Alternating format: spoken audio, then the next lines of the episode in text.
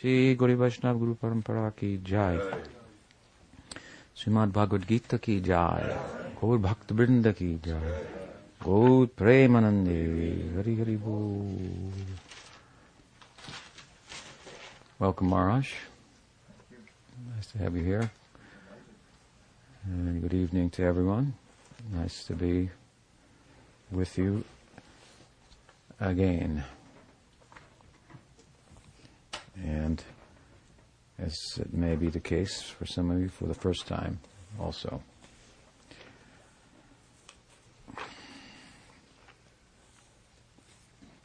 This is a well read book, it would appear.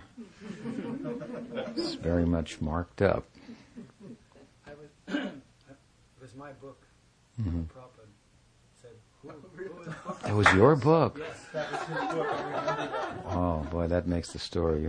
I tell that story many times. I'll tell it again briefly. We were in Los Angeles in New Dwarka, and Prabhupada's assistant uh, forgot to bring the Bhagavatam for the class. He would come every morning and greet the deities and chant Jaya Radha Madhava and give the Bhagavatam class. So, so then, as it turns out, Karnamrita was in the audience, and uh, and he offered his edition, which he had brought to the class. Imagine how he must have felt that Prabhupada's going to, you know, give class for my edition. And gonna, so he handed it to Prabhupada, and Prabhupada opened to the page, and there was this highlighter, you know, like in red. And Prabhupada said, well, he has crossed this out. and this, and this. This is not. right? Well, there might have been two because I was in Hawaii. Oh, you were in Hawaii. Okay. Oh, okay. That's happened. In, I happened. In, I saw it. Experienced it in Los Angeles. Because he asked where I was because I'd written my name on the cover. He said, where is he? Oh. I didn't want to say, here I am, the one that doesn't want to follow the rules. Because he thought he had crossed out. Yeah. No, he does not want to follow the rules. Uh-huh. Yeah. Well, in Los Angeles, he said something similar, and then they tried to explain to him and so forth, and then he went forward. My further purport is, of course, that we will eventually the book will be all read when you you know go through certain verses and sections are important at different stages and ultimately the whole thing is important in the progress of our spiritual sojourn. So, anyway, good to be with you, and we're going to read from Bhagavad Gita tonight. I've been uh, discussing the 12th chapter of the Gita in recent days since um, having arrived here in North Carolina. And we are up to verse 5 in, the 12th chapter. I'll give a little bit of a review. And for those of you who are following the recorded tapes and so forth, then there'll be some repetition. Hopefully, it will be useful, and uh, emphasis by way of repetition often can be. So this is the chapter entitled Bhakti Yoga. As you know, each chapter of the Gita is a, is a yoga of sorts.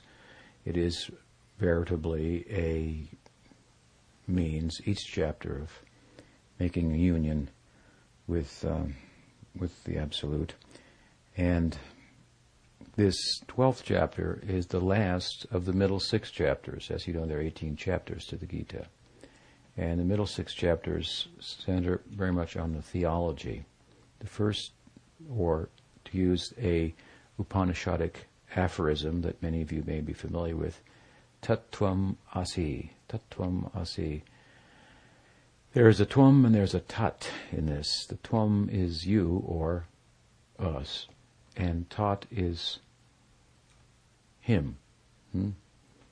So it says you are his. So the middle six chapters are about him, and the first six chapters are about us. And we kind of need to know something about us in order to understand him, because we are not what we appear to be. We're different than this uh, bundle of thoughts, uh, emotions, sensual perceptions that that uh, uh, cause a picture of the world in our minds that we then move in, in relation to and never even touch the world. Hmm. There's no real hard bodies out there, hmm. as uh, we've learned from physics. Hmm. It's mostly just space, but there's a perception of forms and whatnot that comes in the mind. Just gives, this just gives an example of how the self never even touches the world. So our attempts for acquisition are no wonder um, dissatisfying. We never really get anything. We never even touch the world. We we have a mediated experience of the world through the mind, hmm? feelings, um, qualitative feelings, qualia appear in, in, in, in the mind, and they are kind of semblances of, of what, what the world's like, as I say, mediated by the mind. And there we are, witnessing the whole affair and making it happen in a sense. Hmm? Uh, such as the power of observation. So there's a self, obviously, as we know, that is generated by this perception that is not an enduring self. It's a very illusory sense of self based, as I say, as it is, on mind and sense perception that makes determinations, that together make determinations of good and bad and happy and sad, and this is mine and this is not mine. And, and as I often say, our my defines our I, and nothing is really ours, so the I that comes out of that sense of my is a false I, and and so it's problematic to try to protect that, try, to try to uh, um, make an enduring life out of that, a secure life uh, out of that sense of I.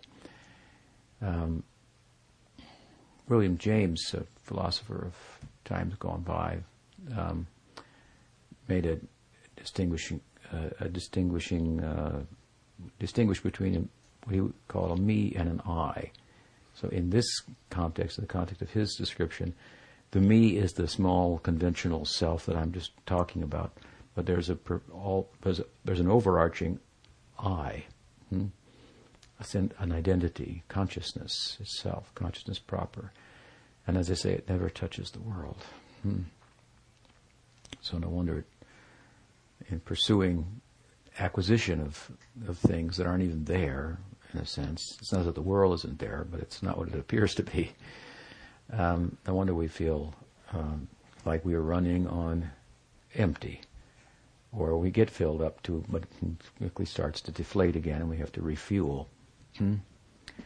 Um, so, in, anyway, in the first six chapters, this I, then, this superior I, this experiencing reality, unit of experiencing, capacity, matter doesn't experience things.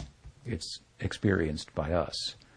So that I uh, is called Atma, and the first six chapters are about that. That's that's you, Twam, or uh, or us, hmm, or the I. So when we come into the middle six chapters, the subject is about Him. Hmm? You are His two things. Without him, you can see there's no bhakti. Hmm? Hmm? You're on your own. Hmm? And when you're on your own, as we were speaking the other night, the capacity for ananda, for joy, for love is very limited. You can love yourself, but if you have somebody else to love, then your capacity to love increases, I don't want to say exponentially, but unlimitedly practically in comparison. Because love is really, as I like to think of it, uh, a measured on a scale in which we experience reciprocation, reciprocal dealings, kind of a knowing between you and I, a, a, a union, an agreement. Hmm? Um, so if there's no other, if you will, to become one with in love in a dynamic sense, our capacity for ananda is limited. And without the other, there is no bhakti. Hmm? Therefore, there's no bhakti in the jiva. Hmm? There's a capacity for bhakti, hmm? which we don't find in the Maya Shakti. We find it in the Jiva Shakti. So if bhakti Devi shares herself with the jiva, the jiva can develop into uh, into the full possibility of, of ananda. Hmm? We spoke the other night how of how the, the atma is the object of love in this world.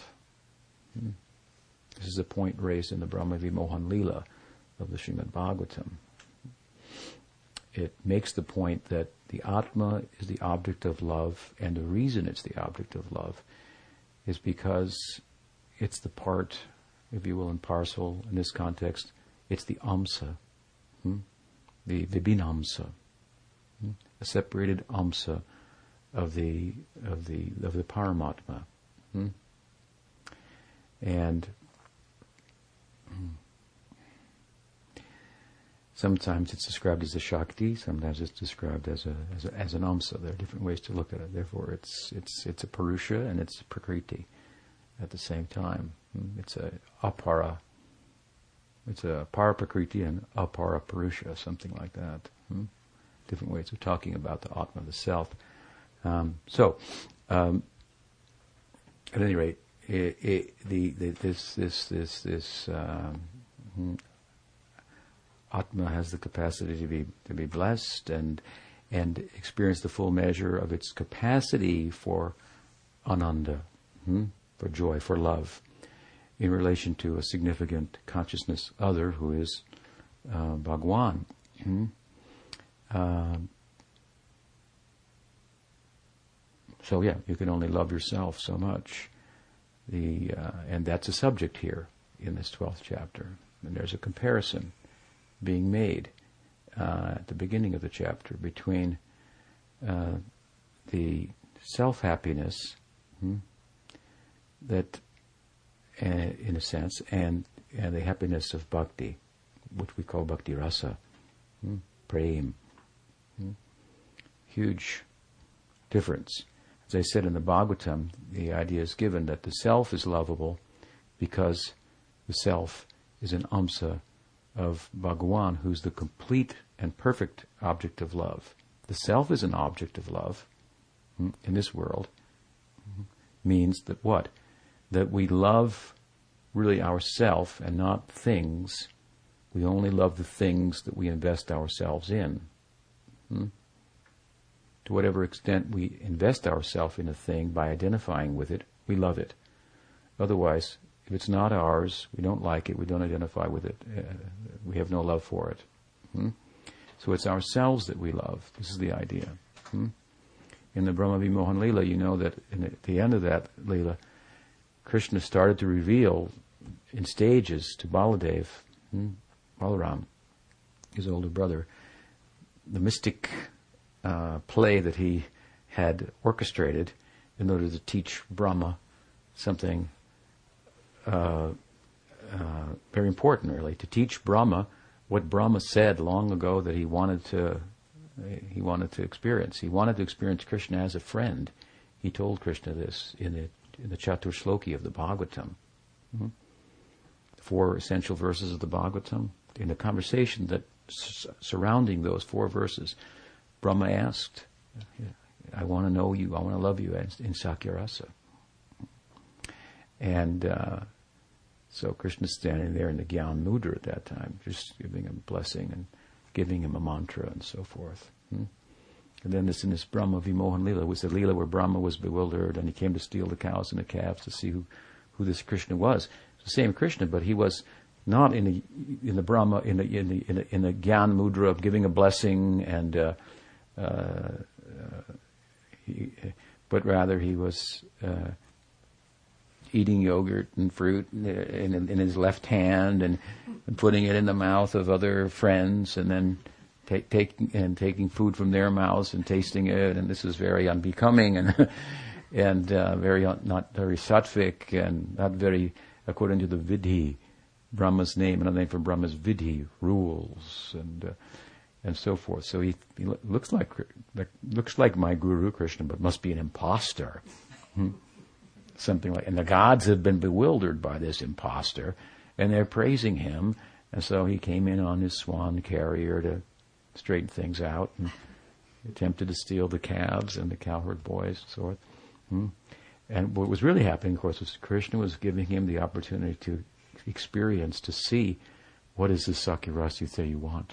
Say you want it. Take a good look. This is what it's like. Hmm? It's very extraordinary. Hmm? And with his four heads, he examined that, and and and he saw the Aishvarya of Bhagawan behind it, and so forth, and and he was quite amazed. So. Uh, Baladev, of course, wasn't on that uh, picnic that day. He had to stay at home hmm, because a distant relative was visiting. Hmm. And it was such, a, he felt so trapped by a visiting elder um, who was sitting like a, like a couch potato there in the, in the house and had to, he had to go through the formalities of, of um, being respectful and so forth. And meanwhile, Krishna had this idea in his mind. imagine all the things he was thinking about. I've got to show Brahma my Sakyarasa. And, and by the way, that Kaliya lake over there, we're not allowed to go to, but I'd like to go.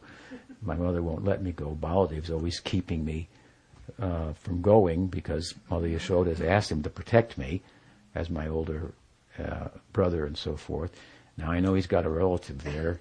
Usually he comes in the morning, blows his buffalo horn, and all the cowherds come from everywhere, from all their homes, and assemble in the courtyard of Nanda and start stomping their feet, and and uh, you know some of them go up and intimates and wake up Krishna, and it's time to go milk the cows and so forth. So Krishna himself didn't wait for Balaram to come or any of the boys to wake him. He went out and blew his his buffalo horn, and Baladev heard it, so oh, he's up to something, and I'm missing out today. This is just really a great loss for me. Hmm? But he sent him a note, said, "Go for it," you know. now they win, and there was a special picnic lunch, and so on and so forth. So, as I say, Brahma Krishna was revealing this to uh, Baladev uh, gradually. This took this pastime of bewildering Brahma took the course of a whole year. Hmm? Um, Krishna was afraid to reveal the whole thing to him immediately because he'd be afraid that Balaram could not tolerate the absence of his friends. Balaram is the is the is the the deity of of Sakyarasa, so uh, loss of his friends would, would be too traumatic. So of course Krishna manifested as the friends and as the calves, and gradually he revealed this in stages. Hmm? So Baladev saw, hmm, what did he see? The last beginning of that revelation, or I think maybe the end of it, excuse me, was when the, the cowherds saw their calves, their, their cows, hmm, giving up their calves who had just been born and running to meet the yearlings hmm, who had already been weaned, who were actually manifestations of Krishna. Hmm? And they tried to stop them. Hmm? But when they got to the bottom of the hill, all their sons were there. And as the cows were enamored by the yearlings, hmm, the, the elders became enamored by their sons in such a way that they, they, they just lost it and they couldn't do the, the tasks, perform the tasks at hand. so Baladev said, something's going on here. This is very extraordinary. Mm. This must be my Lord. This is where Baladev exhibits dasya rasa. He has fraternal love that's mixed with dasya and and vatsalya rasa. Therefore, of course, he presides over these three, these sambandha rupa bhakti. Hmm? These three relationships in, in the Braj Leela.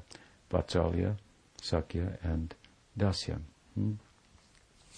There he offers respects to Krishna as his as his uh, superior, and he exhibits the dasya rasa and so forth. So, the idea here explained by Sukadev, of course, is that these parents and these cows love their children and their calves more than themselves, more than their their children who they would like because they're identified with them and so forth, because Krishna is the soul of all souls. And just as the soul, the self, the Atma is the object of love, hmm, The reason that it is the object of love is because it is a part and parcel of the supreme and perfect object of love, something like that. So it's it's uh, so anyway, there is some ananda in the self. It's an object of love, but the love of the self, if you will, and I'm saying uh, not in a selfish sense, because love of the self that we're talking about here requires giving up all kinds of selfishness to attain it. Hmm? Um, love of the Atma. It's, it's, it's powerful experience that enables us to turn our back on the world of false happiness and attachment and so forth, and all that which is a semblance or shadow of love. But it's from the Vaishnava perspective, from the Bhakti perspective, a very limited thing. And, and the example, or the w- way of speaking about it, I think it illustrates that best is, well, how much can you love yourself? And how much could you love if you had another hmm, to, to love? Hmm? And Bhakti Rasa requires these two. So in order for us to taste Bhakti, Bhagawan and his Bhakti has to come into our life. It's a grace, it's, it's a blessing. So this chapter is about that Bhakti and, it, and at the very onset, it wants to make a, a stark uh, contrast between love of the self and the fullest reach of love of the self. Hmm? The fullest reach of love of the self is loving the self, the Atma, through a discipline, which is described in this chapter, that results in identifying with Brahman. This is a an aspect, a manifestation of the Absolute that, when described, as it is here, we find it's very similar to the Atma that's described in the first six chapters, like the second chapter, for example. The Atma, the self, is described by very by many negative um, adjectives, as if to say that self, that Atma, is not this, it's not that. This is the neti neti section of the Bhagavad Gita. Neti neti is another uh, aphorism of the Vedanta. Not this, not that, not this, not that. Hmm? Such is the nature of Brahman, and such is the nature of the self. It's not this, it's not that. That doesn't make it something less. That makes it something more. When it says it's not this, it's not that, what the scriptures are saying is it's not like anything in this world. We see all kinds of forms and shapes and, and things that we could compare other things to and that way define them hmm, and get some apprehension of them. Hmm. Like if you open the Webster's dictionary and you want to define a word, there are comparisons and so forth, and largely we define by by comparison. But the point is, there's nothing in this world, the objective world, to compare the Atma to. Hmm? So when we say it's not this and not that, it's not less, it's more. It's more than everything in the world. Nothing in the world compares to it. This is the point. Nothing in the objective world, the world of matter, hmm? and things that have forms and shapes and so we, that are determinate. Hmm? So we can talk about them. They're determinate. They have qualities. They have shapes. They have limitations and so forth. Hmm? Something that has no shape, no form, no qualities. There's not much you can say about it. it's hard to think about. Hmm? Um, but again, this doesn't make it less than those things. It makes it more. It makes it beyond words, beyond comparison, or incomparable, hmm? beyond thought. And we know our words are limited even to describe our illusory feelings and try to do justice to them. Hmm? And our thoughts are limited also. Hmm? Even to, you know, to, to think about the, the, our illusory experience of, of the world. Hmm? what to speak about consciousness, which is making the whole thing go round, so to speak, as the Gita says. Hmm? So, um, the Atma and love of the self, swasukha. Swasukha means um, Sukadev There's a difference. Sukadev had swasukha, hmm? self-love, atmarama, atmarama strunayu, niyagranta, api urukrame. Hmm? Kurbanti haitakim bhaktim itam. This is a very central verse of the Bhagavad. Hmm? Appears in the seventh chapter, the first canto, where the, where the experience of Vyasadeva that gave rise to the Bhagavatam is being described. Hmm?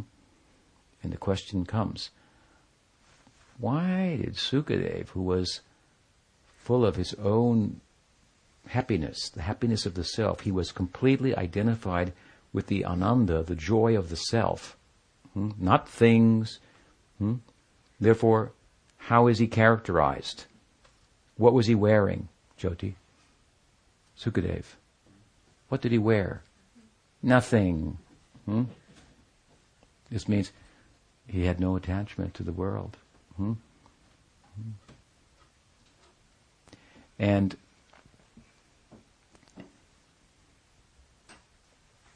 therefore, but but he wasn't unhappy. he it means he didn't need anything from the world, so he had a, he had something more. Hmm? Everyone is trying to acquire and be more as a result of that, and, when he walked into the assembly, everybody knew he's got more. Hmm? He's got more. He's got nothing, and he doesn't want anything. He doesn't want anything. He must be full. Hmm? So the revered seat was given to Sukadev. But that uh, Atmaram, that self-satisfied Sukadev, who was identified with the self, the Atma, in its likeness to Brahman, hmm, that can, through a certain culture, bring about a, a merger of the Atma with Brahman that we call Sayuja. It's a type of mukti, a type of liberation. Hmm?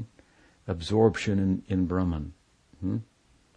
It's an, extended idea of absorption in the Atma, self, self-love, but it's, it's kind of, Brahman is God and different than the jiva, let's say in magnitude, hmm, in quantity, but it's very, very similar in quality.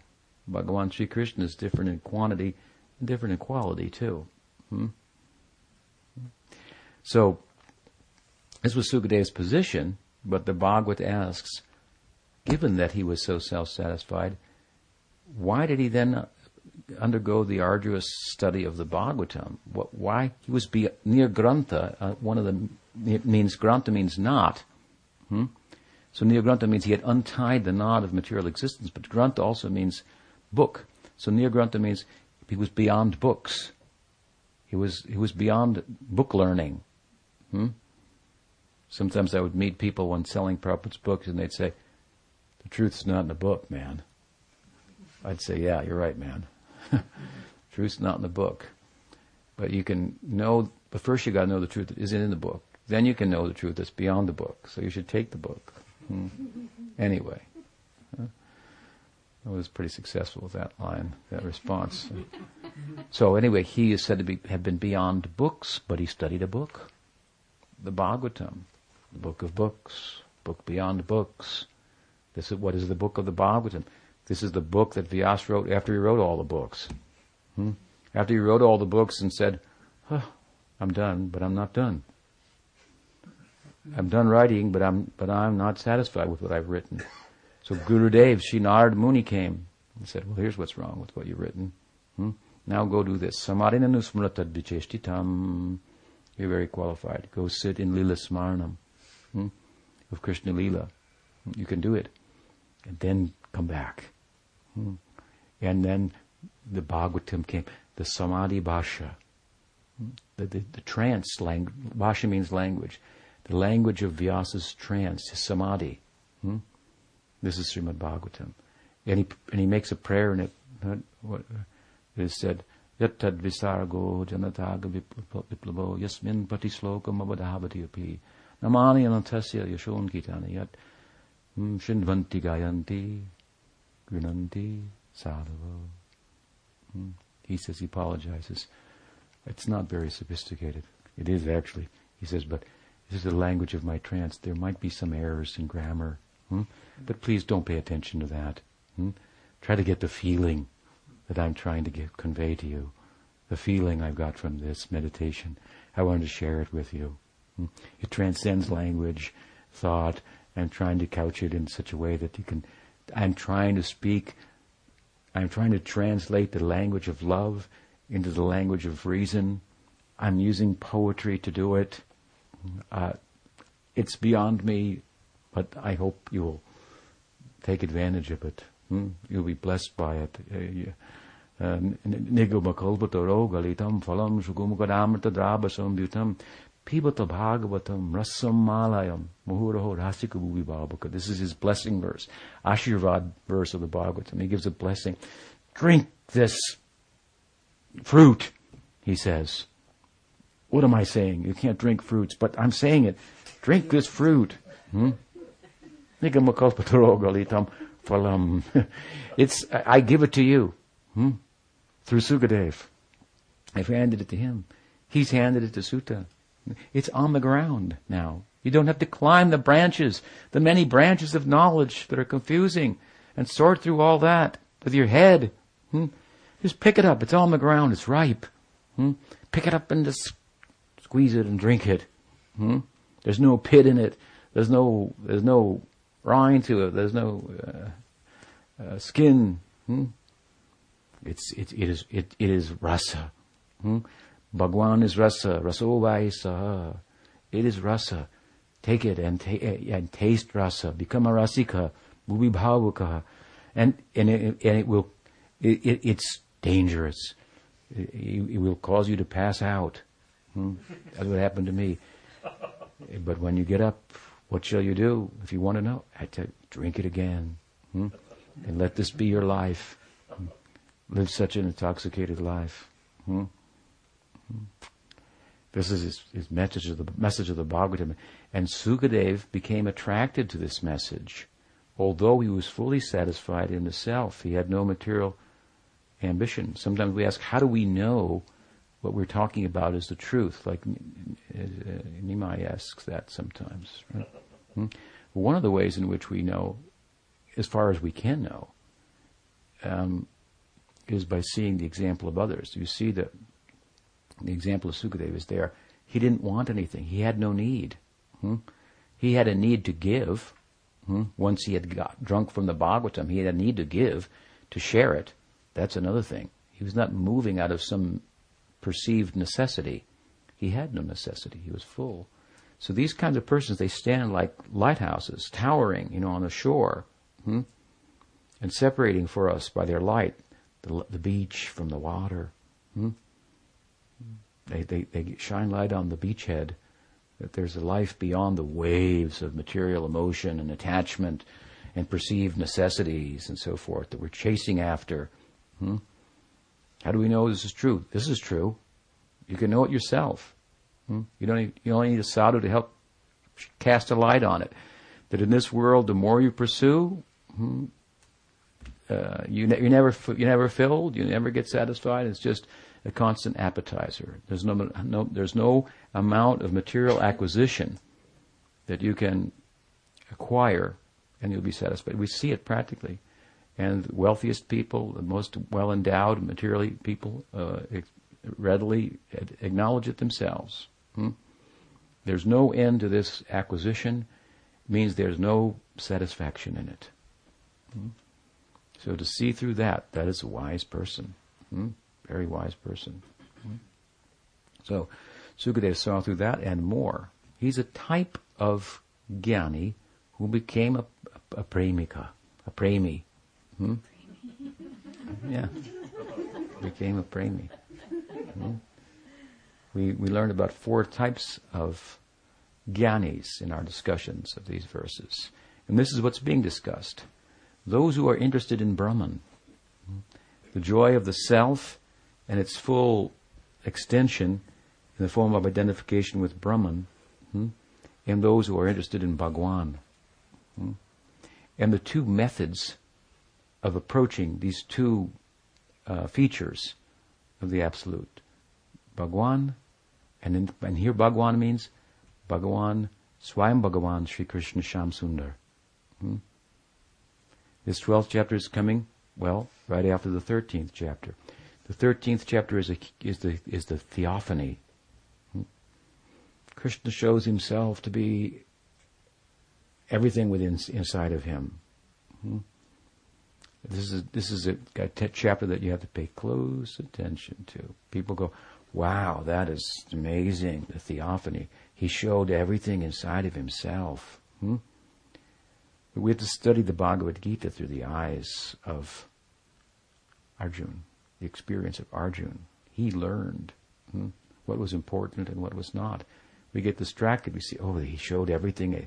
He showed he's God, and and so this every so he, that's the real goal to see like that. Arjun was given, it is said, divine eyes to see that. Hmm? But he wasn't given a corresponding mind to like it. Hmm? He didn't like it. He didn't have any bhava, any feeling for that. And think about it it's difficult to have any feeling for that, for something that's everywhere and every, it lacks specificity, hmm, which love requires. The more detail we know about a person, if they're nice, then the more we can love them and like them and so on and so forth. Hmm. So he had no mind for that. He had no feeling for that. Hmm. He saw it, but he didn't like it. This is an important point. And what he did like was, of course, Krishna in his four-armed form, and Krishna in his two-armed form. Mostly Krishna is seen on, in Kurukshetra in four-armed form. But Arjuna also saw him in two-armed form. Hmm? Such was the nature of his Sakhyarasa. Hmm? He's a Puri Sambandhi, a city friend of Krishna, not a country friend, hmm? like the cowherds. Hmm? But uh, pure Sakhyarasa, he saw him sometimes two-armed form. And he very clearly points out at the end of that 13th chapter, this is the form he finds most attractive. So as we come into the 12th chapter, he wants to, he asks, oh, did I say 13th? I'm sorry, follows, yeah, I'm sorry. 12 follows 11, not 13. you are not supposed to be counting, though. So, so Maya means to count, to measure. So, so what really counts here is that is that that Krishna, Arjuna is attached to this beautiful two-armed form of Krishna that he's seeing. Hmm? Hmm. This is, of course, Parthasarathi, hmm? but it's getting closer to Swayam and Gita points in that direction. This is the ultimate form of Krishna. Hmm? Swayam hmm? Shri Krishna, standing next to Radha and so forth. It points in that direction. Its sequel, the Bhagavatam, makes it very clear. You cannot read Gita without reading the Bhagavatam. You can't understand Gita without reading it in conjunction with the Bhagavatam. Hmm? Probably just say Gita is the civilization of the intellect, pure intellect, spiritual intellect, and the Bhagavatam is the civilization of the soul itself hmm? and its possibilities by the by the grace of bhakti. Hmm? So he wants to know that I love this form of yours and I venerate, I worship that. I, uh, I'm always thinking of this form, and even I see other forms like a universal form, and uh, I don't like them by comparison. Hmm? And so, those who worship you in this form, hmm, uh, what is their position in relation to those other people? Who worship you by a different method and are attracted to your avyakta and uh, your unmanifested akshar, the, this form. These are adjectives describing Brahman. Again, they're negative, ab- unmanifest. Hmm? Uh, and he'll go on as, as the verses go on. This is the first verse uh, to further describe that Brahman, which is the object of attainment of some types of um, yogis, gyanis, transcendentalists who look, who appear, in appearance, look a lot more spiritual than Arjun. Hmm? Arjun's a warrior. Uh, he's not a yogi. Um, he's got a buddy named Krishna who he likes to pal around with. He's dharmic and so forth. Um, but um, he's not like those renunciates, mystics, and so forth. And so he has a, he wants to ask, which is better, those guys or people like me? Hmm? And the it would appear they're better. They're actually doing meditation, um, and and and and they're well, they're described in Bhagavatam. Hmm? Uh, Muneo Vatavasana. They're dressed in the air. They're, they're naked. Hmm? We'll get into that. Um, hmm? So he wants to know what's better. Those who want to attain Brahman, the Gyanis, and worship you for that, with that in mind, or the devotees? Hmm? This is his question. Krishna immediately answers, well, the devotees are better. Hmm? Nityayukta upasate, he says. Those who are nityayukta upasate, where, where does this, this is the second verse of this chapter, where did, does this ring a bell? Yes, it does. It takes us back to the 10th chapter of the Bhagavad Gita, 10.10. He's a, one of the four essential verses of the Gita, hmm, which is where the Gita reaches its, its apex, zenith, so to speak. And Krishna is speaking about Raganuga Bhakti, hmm, ultimately. Hmm. Tesham satati yuktanam bhajatam priti purvakam dadami buddhi yogam tam yenamam bhuyantite. This, uh, uh, uh, this, uh, does he also he says somewhere in there, Nityayuktu pas, united with me in love. Hmm? Mahatmanastu mam parta, daivim prakritim ashrita. Nityayuktu. Anyway, somewhere, it's in there.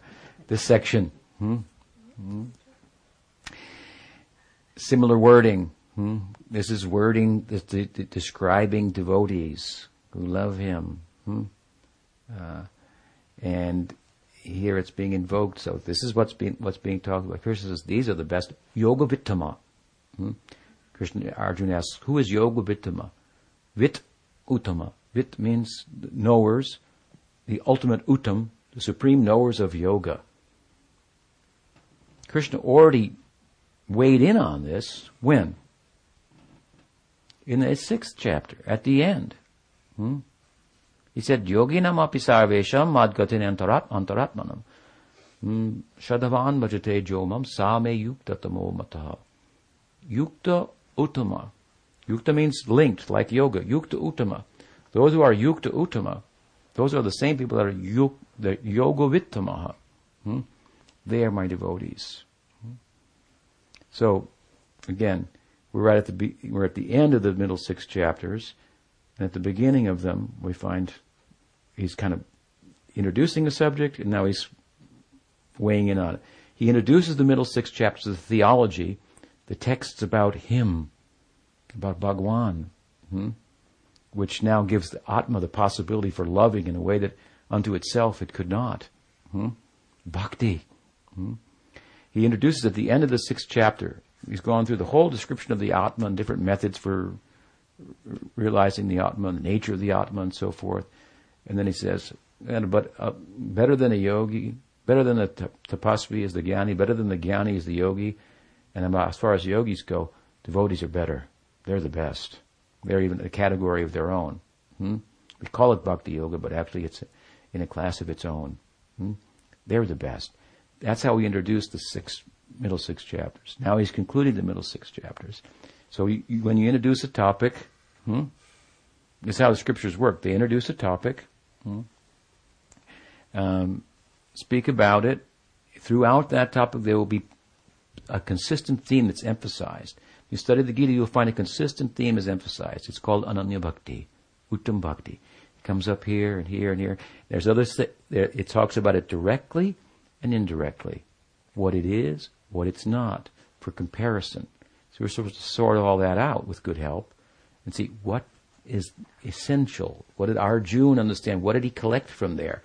What did he ultimately embrace? Hmm? So Krishna's beginning to weigh in on this, as I say at the beginning of the, at the end of the sixth chapter. He introduced it. So when you introduce a topic, you, then you repeat it throughout your discourse, and then you have a conclusion. You wrap it up. So this is what we said in the beginning. Now we're bringing you back to that. Hmm? So this is what he's doing here. And he's emphasizing with the similar words, yuk, yuk, hmm? yoga vittamaha. Hmm? Who is, what is the best yoga? What is the best type of yogi? What is the best type of approach? And correspondingly, what is the best object? Is it Brahman? That is the sadhya, the object of my uh, yoga that's better? Or is it Bhagwan? Hmm? More co- complete manifestation. So he's, he clearly says it's Bhagwan. But then he says, but, you know, at the same time, there are those who pursue me as Brahman, hmm? And um, they get there. Hmm? Uh, they can attain it. But uh, what he says? Um, he says. hmm. Well, he begins to describe. This is where we left off in our last discourse. He describes what their goal is like. What is the nature of Brahman? And as I said, it's very similar to the nature of Atma. All the words used are negative. Not this, not that. Hmm? Aksharam, anirdeshtam, avyaktam, achintyam, hmm? and so on. Hmm? Very hard to conceptualize. He describes this Brahman. Again, that doesn't make it less, it makes it more. It means consciousness that we are constituted of, a unit of consciousness. Consciousness means knowledge, a unit of knowledge, hmm? a unit of knowing. Uh, that that, it, the self is a unit of knowledge and has the capacity to know. The example is given the light is luminous unto itself, and it has the capacity to illuminate, to shed light. So awareness and shedding light on other things is an aspect of the nature of the self. Hmm? When we say it's knowledge, we don't we don't mean it's sattvic. Hmm?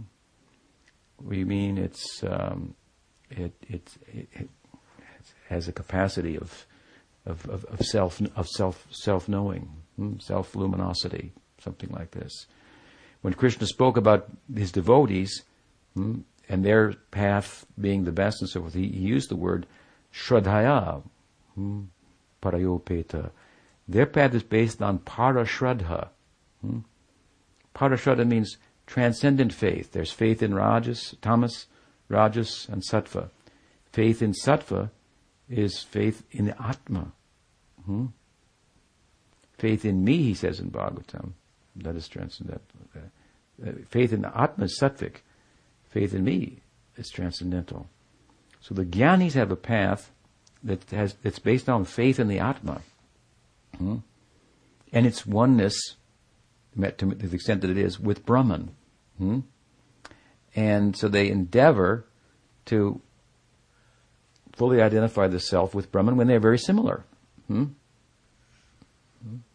They're indescribable. Hmm?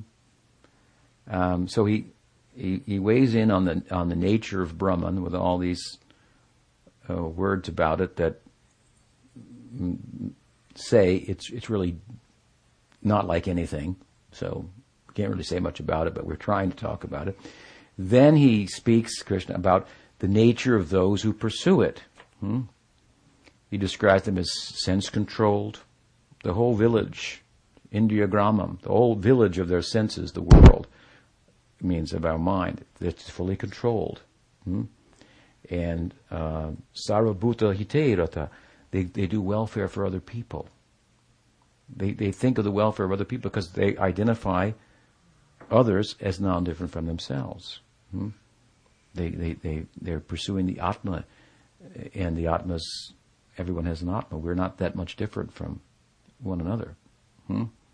We're a unit of Sat Chit Ananda, Anu, hmm? atomic unit of Sat Chit Ananda. Hmm? We're different. We're each individual units. Just like you could have so many baseballs. Hmm? They're all different baseballs, but they're all made of the same same thing. If you want real variety, then you have to have ingressive bhakti then. Hmm? Then each baseball starts to be different. One is a strike, one is ball, one is a home run, you know, and so forth. And there's a game, and the whole thing, and then there's emotions, and uh, and so forth. Otherwise, they're just sitting on a rack there. Pick one. Yeah. Doesn't make any difference till you get the bat, and then the whole thing is changing. So, so, so he describes them. He says, well, you know, they, they, they tend to do welfare for everybody. They, they see others uh, suffering as if it was their own. So he speaks about the compassionate nature of the jnani who wants to attain Brahman. Hmm? But this, as I said the other night, is the measure, the extent of their love. Compassionate love hmm? for others until they merge entirely with Brahman and there's no other to be compassionate about. Compassion in this world is a big thing. That's the highest limits of love. Hmm? But in Bhakti Rasa, it's the lowest limit. Hmm? In Vaikuntha, Narayan sometimes feels compassion. He sees everyone has sarupya, salokya, sasti, samipya here. All these kinds of mukti. Uh, I would like to give that to somebody. I can't give it to these people. They all have it. How can I give it to somebody? So, the full person of love wants to experience the full limit of love, full expression of love. So how can he experience compassion in Vaikuntha? Hmm? There's no, there's not even any karunya rasa there. Hmm? So he manifests as Mahavishnu. This doesn't happen in time, but and there's a corresponding world, and he can be compassionate, hmm? The deliverer. Hmm? This happens in Vaikuntha. It doesn't happen in Goloka. Hmm? What does Krishna say about coming to the world? We know through the pen of Krishnadas Kaviraj Goswami. He says, the world is all full of Vaidhi Bhakti. That's his idea of the world. Sounds like he's talking about Vaikuntha.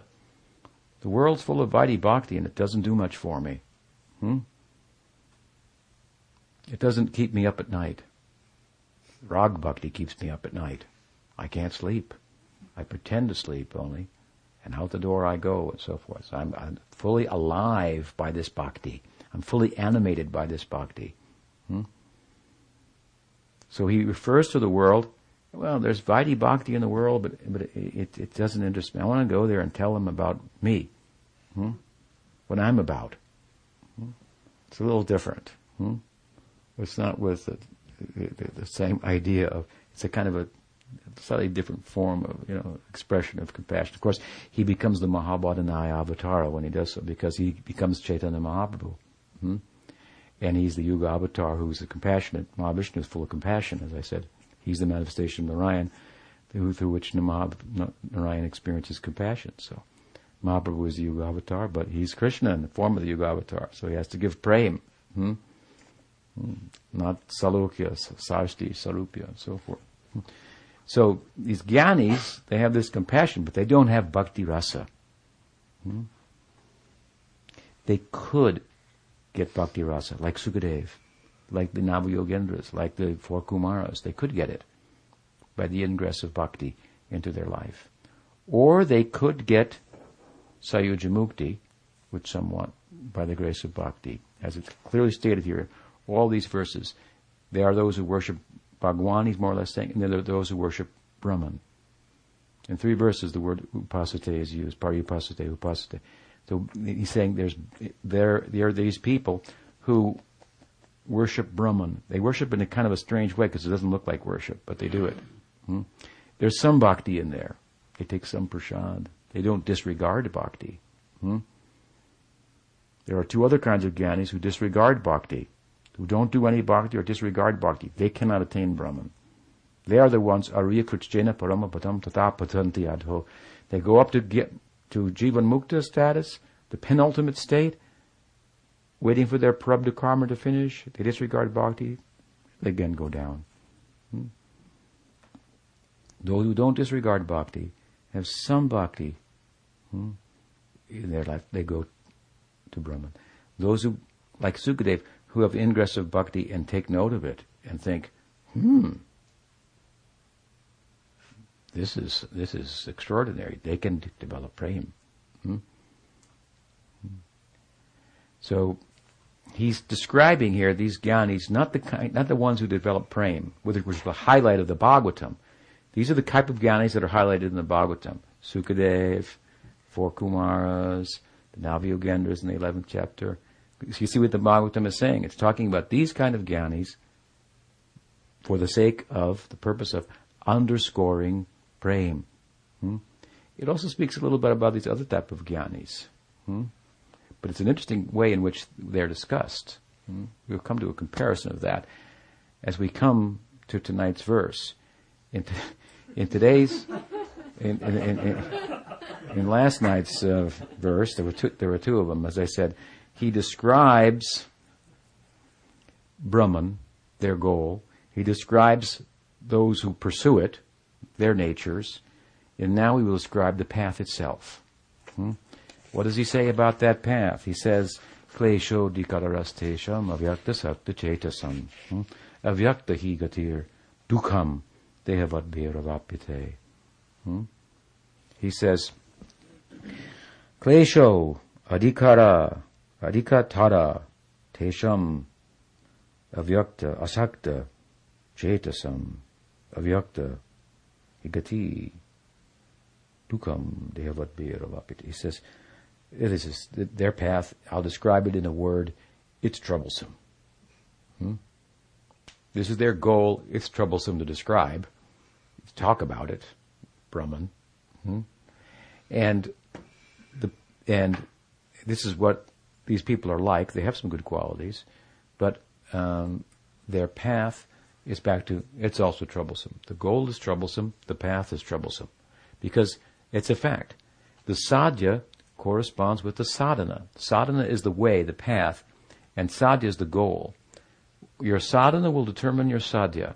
Your practice will determine your perfection. Practice makes perfection. If your goal is troublesome to think about, hmm, talk about, hmm, conceptualize, and pursue, then your path is going to be difficult also. Hmm? This is what he says. It's full of troubles. Chetasam. He says, Dehavadbir avapite. Hmm? Dukam. That path is full of trouble, klesho. It's full of suffering for those who are embodied. Those who are embodied, who are pursuing this, hmm? Getting out of the bodily conception of life and pursuing the self, the Atma, and its, its oneness with Brahman, their path is very, very troublesome because the, the bod- embodiment means senses. That's what it means. Hmm? Mind and senses.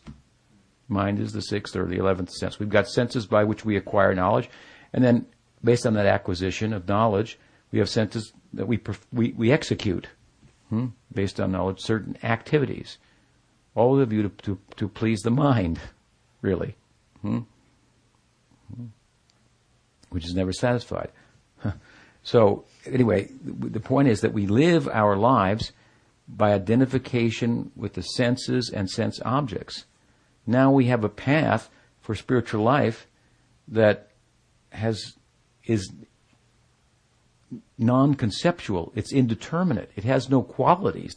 My, my ideal, what I'm supposed to think about, what I'm supposed to hear about, the knowledge that I get that I'm used to getting through my senses, it doesn't work. I can't hear about Brahman. It's in, ineffable. Hmm? I can't. The words that talk about it, it's not this, it's not that. You know, oh, that doesn't. You know, I can't see. Hmm? I can't. It, it, has no quality. It has no form. It has no. It's unmanifest. How, how's it gonna? So you can see, it's troublesome, in this sense. It's very difficult. How will you do? It's very abstract, very counterintuitive. It very much goes against the grain of how we've been living our life, how we've been conducting knowledge and acting accordingly. Hmm? For our for our happiness, we saying you've got to stop all that, and you got to do nothing, and uh, and I mean, it's difficult to even talk about. Hmm? So he says this is very troublesome. And we find, for example, I, I quote that verse in the Bhagavatam, Munaya Bhattavasanaha. This comes in Bhagavatam in the 11th canto. So, Krishnadas Kaviraj cites it in, in Chaitanya Charitamrita when he describes Brahm, Brahmeti, Paramatmeti, Bhagavaniti, Shabdite. There are three features of the Absolute, Brahman, Paramatman, Bhagavan. Hmm? The Brahman feature is approached by naked sadhus, hmm? dressed in air, hmm? uh, and, and, they uh, they're trying to elevate themselves. They they they take the creative force hmm, in the body through yoga and, and austerities and so forth. They cut themselves off from the world and sense objects. That's very difficult. Hmm? And and people and and they expose themselves to, to all types of their path involves exposing their bodies and minds to, to difficulties. If it's cold out, they go jai. and then they take off their clothes. Well, they don't have any clothes. That, that, they, that they go out in the cold, you know. Um, and, and, and, and then if it's hot out, they light a fire. This is their practice. and so they expose themselves voluntarily, willingly, to extremes of heat and cold and bodily distress in, a, in an effort to overcome identification with these dualities arising from the mind and the senses. This is their path. He says, this is a very difficult path. It's full of suffering. That's all it is. Lying on a bed of nails, standing on one leg, hmm? going around naked and so forth uh, in, in a cold. I mean, this is very, this is a very troublesome, difficult path. When the Bhagavatam cites this verse, you know where it cites this verse? Uddhava says a beautiful thing. He says, This is our path, he said. Hmm? Our path is to decorate ourselves with the oils, the scented oils that have been smeared on your body, to wear the jewelry that you've been dressed with and passed on down that you're no longer interested in. Hmm? To adorn ourselves with your worn out vestments. Hmm? To eat the remnants of your, your royal uh, luncheon and so forth. This is our path. you see the contrast. this is our path, and, we, we're confident in this hmm? alone. This is our renunciation. Hmm? And then this verse, Munaya Bhattavasana, comes by contrast. And there's these other guys, and this is what they're doing. Hmm? Hmm? Now, it doesn't take a lot to figure out that one is user friendly and the other is, is not. Hmm? It's, it's pleasant to decorate your body with scented oils, and uh, people do it anyway, right? And wear fine clothes and taste fine foods and so forth. But this is a yoga, hmm? because first they've been offered to Bhagawan. When he's done with them, we take them, and this is how we, we dress ourselves. This is idea. This is how we decorate ourselves. Uh, it is uh, Krishnendriya Priti. Hmm? love of Krishna's senses. So what pleases his senses, we, we, we, do that to offer him, and uh, when he says enough of that, take something else, then whatever's left, we take that, we live on that. Hmm? Such a nice idea. Hmm? So Krishna describes this difficult path of these yogis, how troublesome it is, how painful it is, and then he says that, but, O Partha, in contrast, while their path is difficult, arduous, and and um, means it's hard. It takes a long time. It's difficult to be successful in that. But he says, by contrast, I very personally, very swiftly deliver hmm, the other type of persons you're asking about, who are like you. Hmm, those devotees whose consciousness is, is, is absorbed in me, who renounce all actions in service to me, who regard me as supreme, worship me and meditate on me in undistracted yoga. Lift, uh, I deliver them by lifting them from the ocean of birth and death. This brings us to the end of this particular introductory section, except for the next five verses are a summary of them. Hmm. in, or in the next one verse, I guess, is a summary of, of them. Uh, but this is a very nice uh, concluding two verses where he contrasts now the path hmm, of the devotees to the path of the jnanis. It's an easy path. Why is it easy? He said, Vishwanath says, they have no method. What is their method? They have no method. Hmm? Sometimes people say with the process of bhakti, Vishwanath said, there is no, they have no method. They just, he means like this, they just hold their hands, I give up. Hmm? You do it for me. Hmm? Krishna. You deliver me. I'm not going to deliver myself.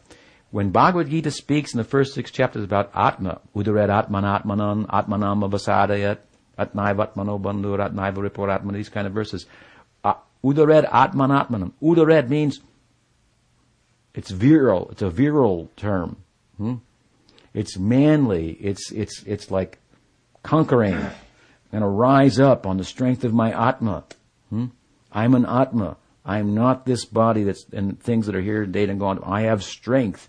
I'm going to rise up. These naked yogis control this creative power, the sexual urge hmm, that that manifests in the form of in, in a male as the concentrated blood and the semen, and they try to by by yoga they try to like control that completely and turn it and fertilize their brain so they get brain power hmm, for thinking I'm not this body. and he, that's what they like. You've seen them at Kumbh Mela, you know. They got tridents and things like that. They're mean. They got cell phones too now, yeah. Yeah. That's how hard the path is. A lot of them can't can't quite cut it. Uh, so uh, yeah, yeah. So it's a difficult path for to be sure. Uh, so it. My point here is, in contrast, bhakti, to use Prabhupada's language, is descending, not ascending. We make effort, as I often say, our effort is to get grace, to attract Krishna. Hmm? He'll deliver us. Hmm? It's not a self-deliverance idea. It's not about the self. Hmm? It's not about the Atma. It's about Bhagwan. And what happens is when the self becomes centered on the Supreme Self, the Paraman or Bhagwan, hmm, the self's prospect for love increases exponentially, unlimitedly. Hmm? It's an object of love, but now in touch with the supreme object of love. This we call ananya bhakti, and this word, this is used here. He says, uh, what?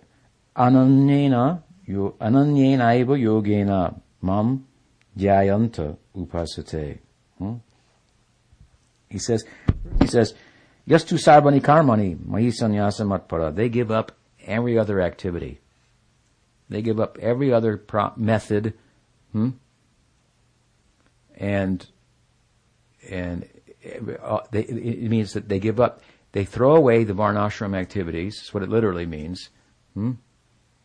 Two sarvani karmani. They give up everything in the path of karma. They just forget that. All those duties and responsibilities and all the possibilities that you could attain there, they forget about that. Just throw that out. And to take it further, they, they, every other method. Hmm?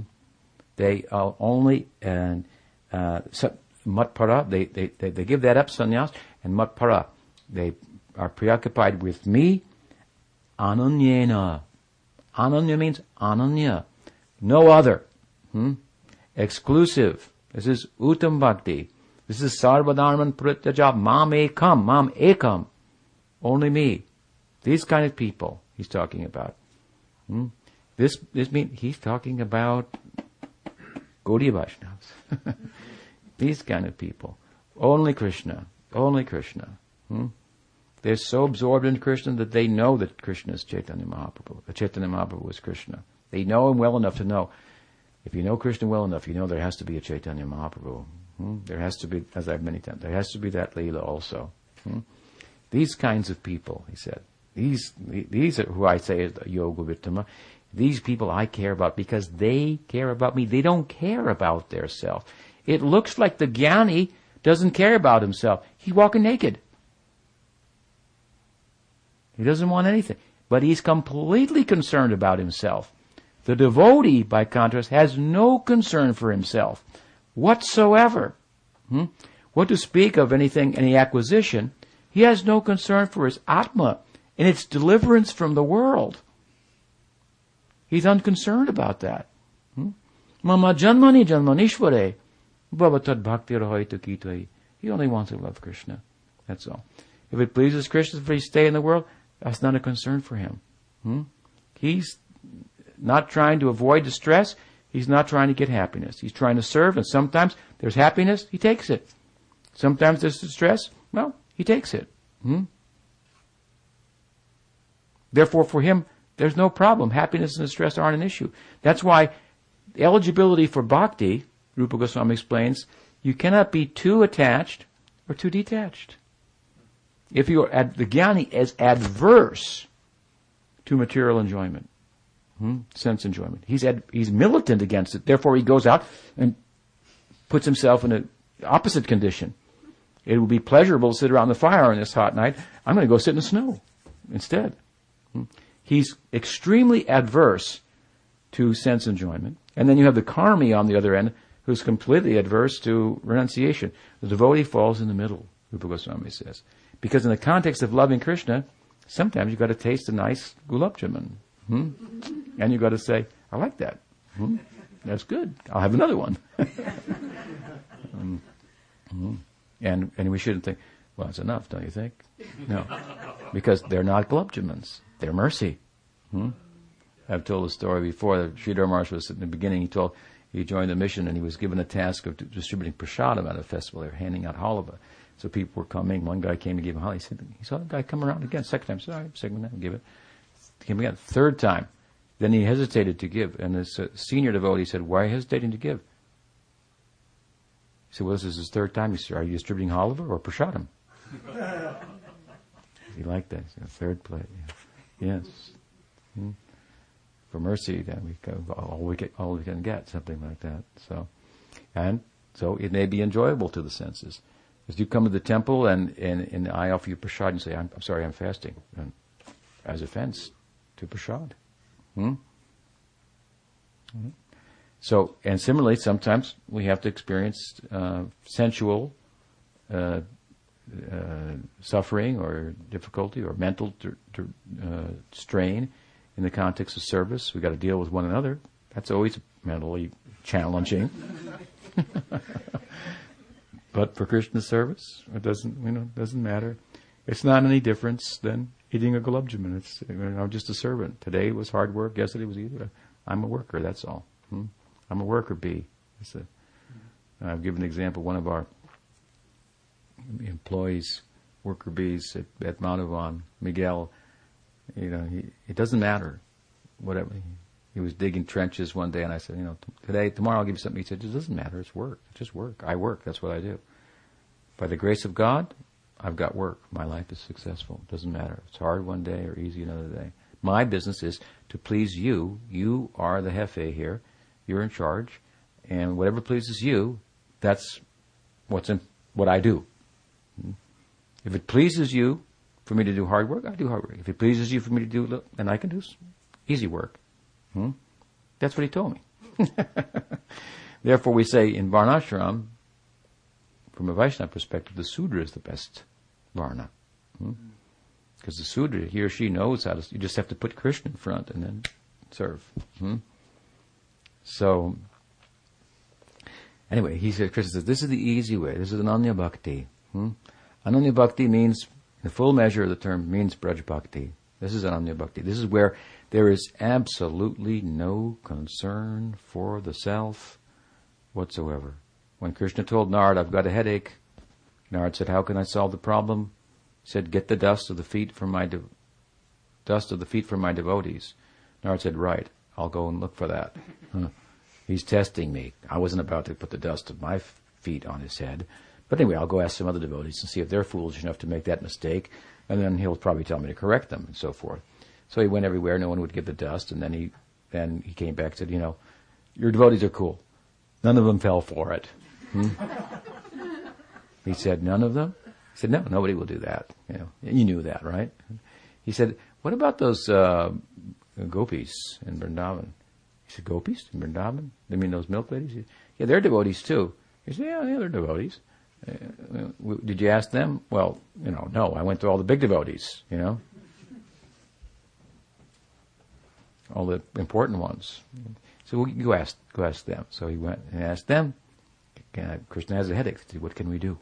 He said, well, he wants the dust from your feet. He said, take it. And Narad said, well, they are, they are the stupid. Yeah. She's, they don't get it. Um, okay, Krishna wanted me to find them out and correct them. Okay.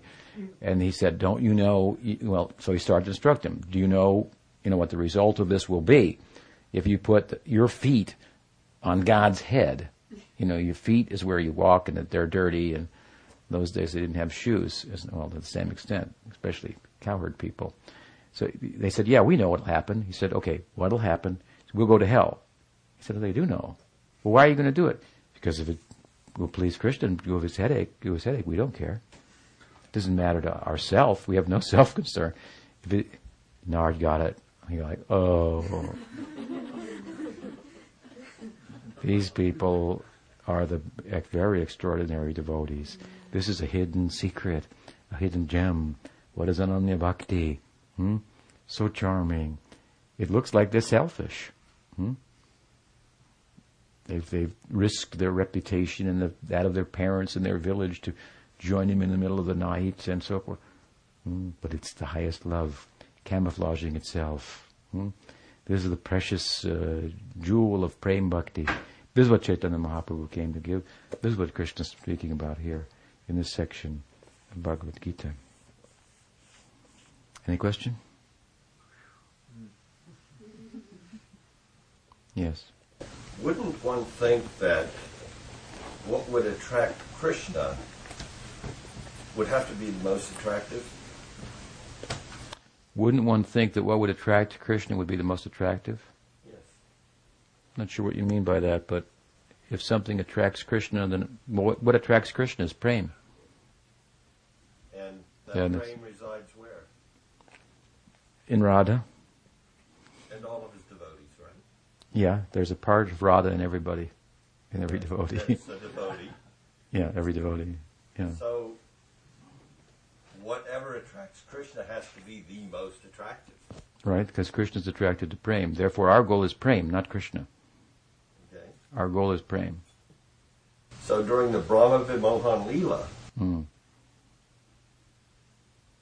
the calves, I mean the, the older cows and the the cowherd men were attracted to an expansive Krishna. Yeah.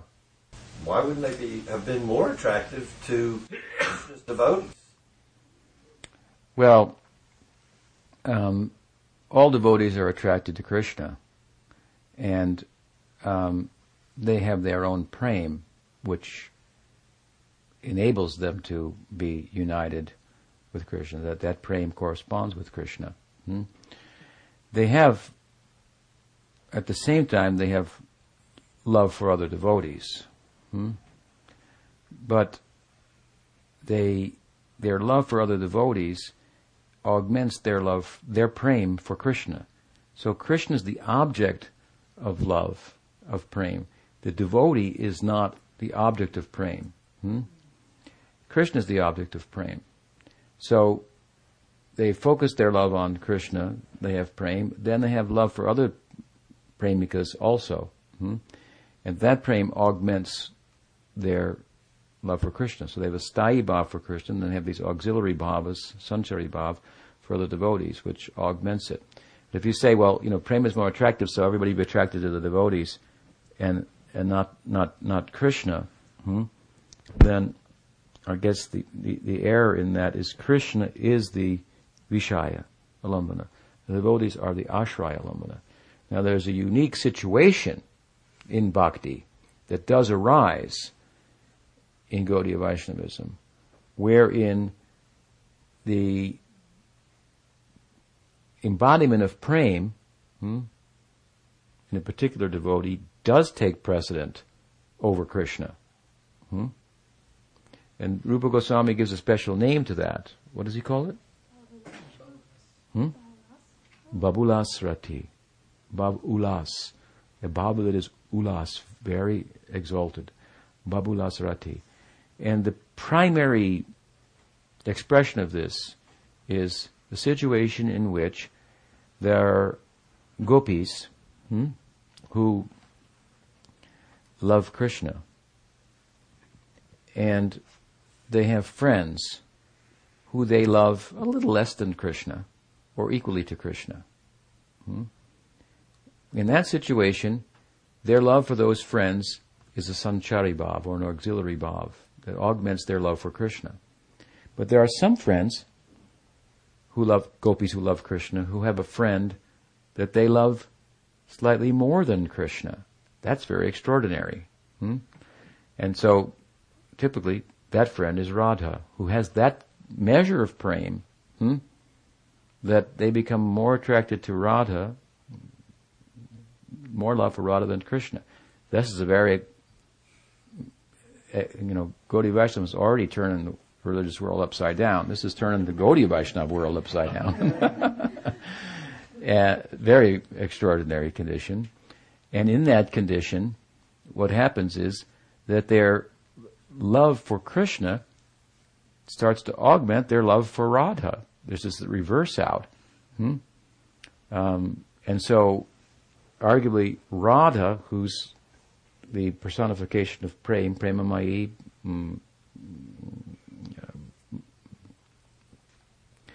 um, Mahabhava Swarupini, hmm? she becomes, along with Krishna, the object of love. Hmm? And so there, there is the worship of Radha and Krishna. So, so this is a unique situation. It may apply in other situations also, to some extent, uh, in, in, a lesser sense, in a more general sense, when, for example, one does Guru Bhakti in such a way that the, that Krishna Bhakti becomes the Anga and Guru Bhakti becomes the Angi. Angi means body, Anga means limb. So usually, well, Guru Bhakti is an anga of Krishna Bhakti. You can't do Krishna Bhakti without doing Guru Bhakti. The first anga of the body of Krishna body, of uh, first limb or anga of the body, the angi of Krishna Bhakti is Guru Padashraya, taking shelter of the Guru. Hmm? Then Shiksha Dikshadi, hearing from the Guru, taking Diksha from the, and then serving, uh, serving the Guru affectionately. These are all given in Bhakti Rasamrita. This is how he begins describing the angas of bhakti. So you can't do Krishna bhakti without Guru bhakti. Hmm? In that way, Guru bhakti is a limb of the body of Krishna bhakti. But some devotees reverse it out and make Guru bhakti the body and Krishna bhakti the, the limb of the body.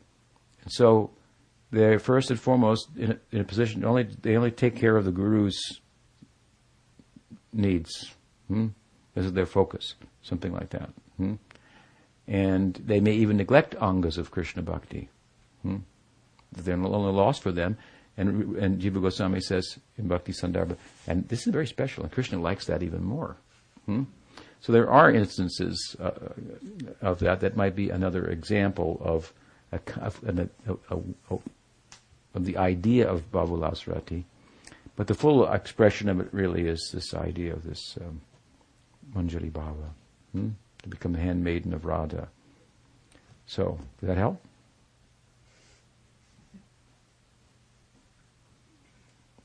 What else? Yes. So you were talking about Jivan Mukti. Uh, is that what Prabhupada talks about when he talks about these yogis who fall down in old hospitals and do all that? Yeah. They come to the penultimate state. This is the, the state before last step before entering into Brahman. We call it something like Videha Mukti, attaining Mukti after giving up the body. They reach a state wherein the only thing that is holding them back from entering into Brahman is their prarabdha karma, the karma that's already manifest and playing itself out. And so they don't have anything at their disposal to do away with the prarabdha karma because gyan is not sufficient to do away with. And they don't have enough bhakti. Hmm? Bhakti can do away with the prarabdha karma, but they're not, they have a little bhakti. Mostly they're jnanis. Hmm? So gyan can destroy avidya, which is the source of karma and, and thereby suffering. Hmm? And all the karma that's not manifest, but the manifest karma, it's like you already got a cold, now it's too late. You got to play it out. Something like that. So when the cold uh, of their prarabdha exhausts itself, karma has a life, right? Hmm? It's a reaction, in this sense, and I'm speaking about it, to actions previously performed. So when the reaction plays itself out, that's called death. And the jivan mukta becomes a videha mukta. Hmm? But in the case in which such persons are offensive to bhakti, the Bhagavatam says very clearly, they fall down. Those are the kind, that is, that is what it means to fall from Brahman. In that stage, they can fall from Brahman. Hmm? They haven't quite fully attained it. So what happened? How do they fall? Well, Krishna gives them karma. He gives karma. And you know what he do? He might do? He might take bad karma from devotees that hasn't manifest yet and give it to them. Yeah. Hmm? Yeah, he does that. Hmm?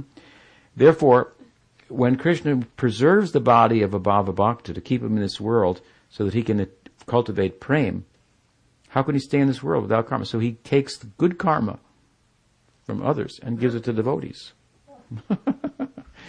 yeah. Yeah. See how he takes care of us. We haven't got to worry. Hmm?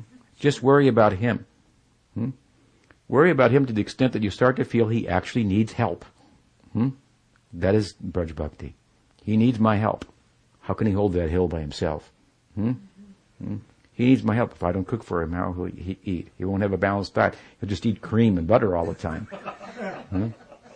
So you have to be, this is what you have to worry about. You worry about the Krishna to the point that you actually start to believe that he needs help. That is an illusion that, that is very um, deep and and satisfying. Hmm? That is the full idea of Dharma. Sangsudir Haritoshnam. He takes great pleasure in this. Hmm? And you know what happens? He actually thinks he needs help. Hmm? The more you think he needs help, the more he's going to start, well, these devotees are pretty wise. Maybe I do need help. I'm under their control. Something like that. So. Bhakti is so nice. Gaudiya Vaishnavism, such a nice theology. Hmm? It's, it's a madness, for sure. Yes. You often talk about how Sharanagati is the stage on which Bhava Bhakti is performed. And so, this idea of thinking of Krishna as being, you know, that he needs our help, it seems like Sharanagati is all about complete dependence on Krishna. He's my maintainer, he's my provider, he's my protector. We're not really in this stage of Sharanagati, doesn't seem I mean, it seems like you almost have to go through that stage first to be able to get to the stage of being able to think of Krishna as being the one that needs my help. And yeah, yeah. But you can also use it as a sadhana, so to speak. Yeah, yeah. I should mention something else in relation to Dulal's question, and as we talk about raga bhakti, in a sense, um, the what Rag Bhakti is about is about following a devotee's prem. Hmm? It's being more attracted to a devotee's prem than Krishna, but it's, that's, that's, it's a matter of words because a devotee's prem is Krishna. Hmm? So if I want Gopi Bhav or I want Sakhya, Sakhyarasa, then I become, I follow the devotee who has that. There's an ideal person like a Subal or Lalita or Rupa Manjari and so forth in the Leela. And at a certain point, I'll become attracted to those Leelas and I'm following that. That's what I want. I'm following that. Hmm? I'm attracted to that prem and I'm, I'm pursuing it. Hmm? But of course, Krishna is not different than that prem. He corresponds with that prem. But that's you can't have prem without an object. You can't have love without an object of love. So that's where he is, and so that's how he's found this idea of. Uh, so in that sense, the prem is the most attractive thing to Krishna. It's the most attractive thing to the devotee. See, this is this is what it's about. That's why you can't fall from Goloka Vrindavan. No jiva could possibly fall from there. Do you understand? It's impossible. Why? Because the Gita, Krishna says, once going there, one never returns. So if you've gone there for the first time, you've got it in, it's in, you know, you can take it to the bank. Krishna says you'll never return to the material world. But how do you go to Goloka? Hmm? you've got to become attached to somebody who's there. Hmm? That guy can't leave. Hmm? Because it's not that once you get there, you become a follower of that, that person, that Baba. Hmm? And your guru's in that group and you follow that. So if, if, if you can't fall having gone there, they, they can't fall. The ones that are going to get you there, they, they, they got to be there because you got to follow them. That's what it's all about. Anyway, that's another, another. Hmm? I mean, Subal is in Bhauma Vrindavan. Yeah, that's not falling down. That's going up. Right. I mean, you, To go to go from Golok to, the, to go cool, that's going up. Hmm? Can you somehow enter in through that? I mean, obviously, Bhauma Vrindavan is Goloka Vrindavan, but still it's the That's how you enter through. Yeah, yeah. See, devotees want to go to the to Golok, to the Gokul in Golok, hmm? to the unmanifest Leela. That's what they, the sadhakas they want to go there. The siddhas, on the other hand, they want to go to Bhauma Vrindavan. Hmm? So sadhakas want to go to Bhauma Vrindavan, Bhauma Vrindavan, earthly Vrindavan Leela, to go to the unmanifest Leela. But those in the unmanifest Leela, they want to, you know, they want to travel hmm, with Krishna. So they want uh, because, but the reason is because it's more full. Hmm? It's more complete. But the sadhaka, upon attaining it, develops the, the fullness of his or her praying, and then goes. That's when the lila ends. All, all the sadhakas were called. It was their turn. That's what really ends the lila.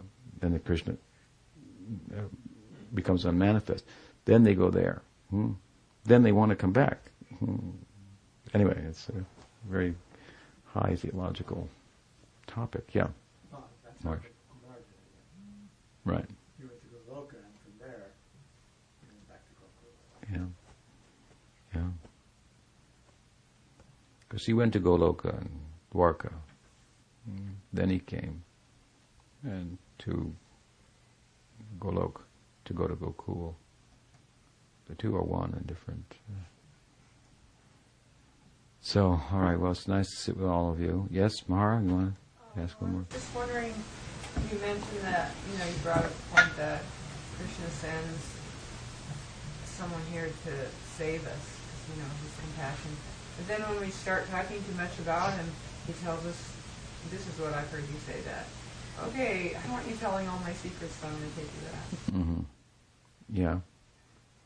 So, Well, I was just wondering, like, because we're always talking about it, like Yeah. you're always talking about it, but yeah. Well, one of these days you're going to take us, take me back.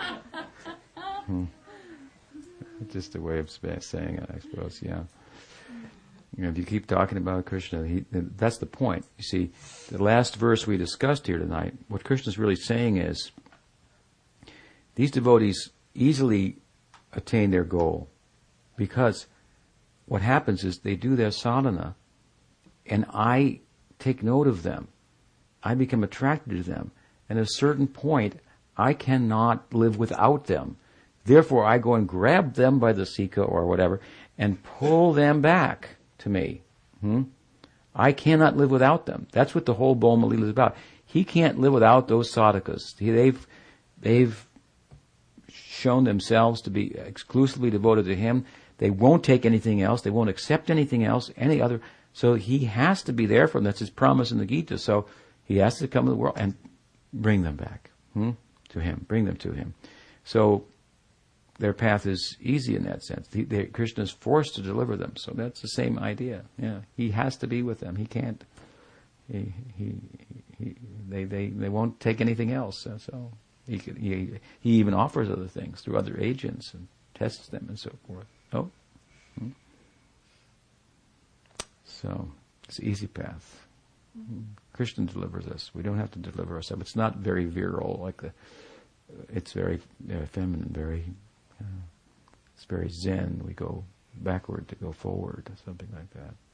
The more negative we become, the more humble rather than pushing and, uh, and positive and so forth. I've given an example, and I'll conclude with this before that if you have a tiny magnetic flake that's positively charged and a big positive magnet, and that flake will be pushed away. Hmm? So we're like a tiny magnetic flake. We're positively charged. We're trying to trying to be the pusher, the sustainer, and it's just repelling us from Bhagawan. If we could convert ourselves to a, a negative charge, that little flake would just be like that, drawn in. So that's our task to situate ourselves in such a way, the serving ego with, with humility, hmm? um, not this self-reliant kind of sensibility, dependent. The, the central limb, uh, the sort of Sharanagati is goptritve varanam tatha, dependent. The mood of, it's a mood of dependence. I'm dependent. I'm dependent. Krishna will, to, for Krishna to maintain me. Hmm? I'm incompetent. Hmm? I'm, un, I'm uncapable. I lack. Still, I try my best, but hmm, something like that. Bhagavan Shri Krishna ki jai. Chaitanya Mahaprabhu ki jai. Jai Bhakti Vedanta Swami Prabhupada ki jai. Bhakti Rakshak Sridhar Dev Goswami Maharaj ki jai. Bhakti Siddhanta Saraswati Thakur Prabhupada ki jai.